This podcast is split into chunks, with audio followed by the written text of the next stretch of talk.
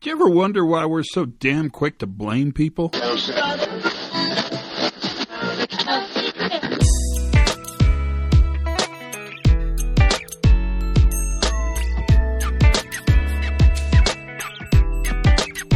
Hi, everybody. I'm Todd Conklin, and this is a pre accident investigation podcast safety moment, operational excellence moment, if you will.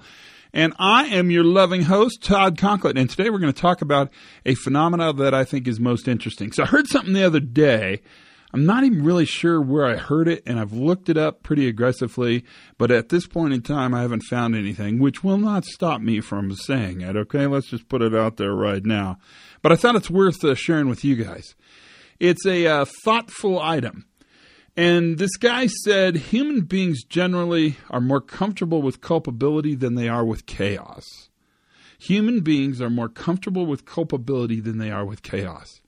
The belief that the system just failed is almost unacceptably uncomfortable, and so therefore we have to look for culpability because it removes the notion of chaos.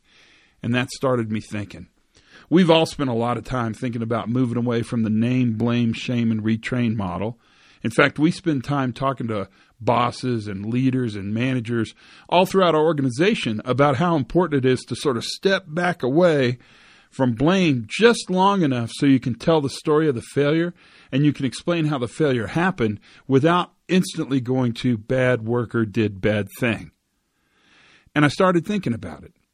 And I think all the efforts we spend, all the time we talk about blame and punishment, is probably supported by the idea that I think we can look somebody in the eye and say, as a manager, we're more comfortable with culpability than we are with chaos. Now, that idea is one to ponder. And I'm going to ask you, as a leader in your organization, is the fact that sometimes failure happens too much for you to handle within your organizational structure and power?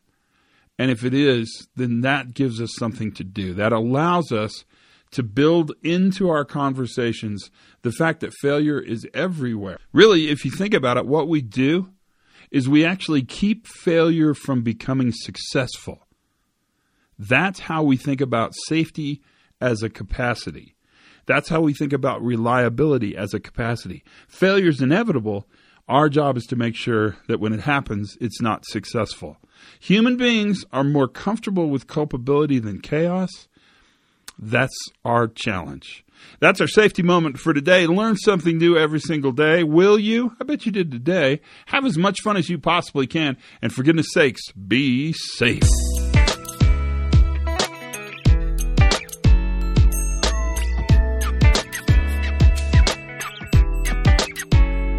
What kind of hippie bullshit is this?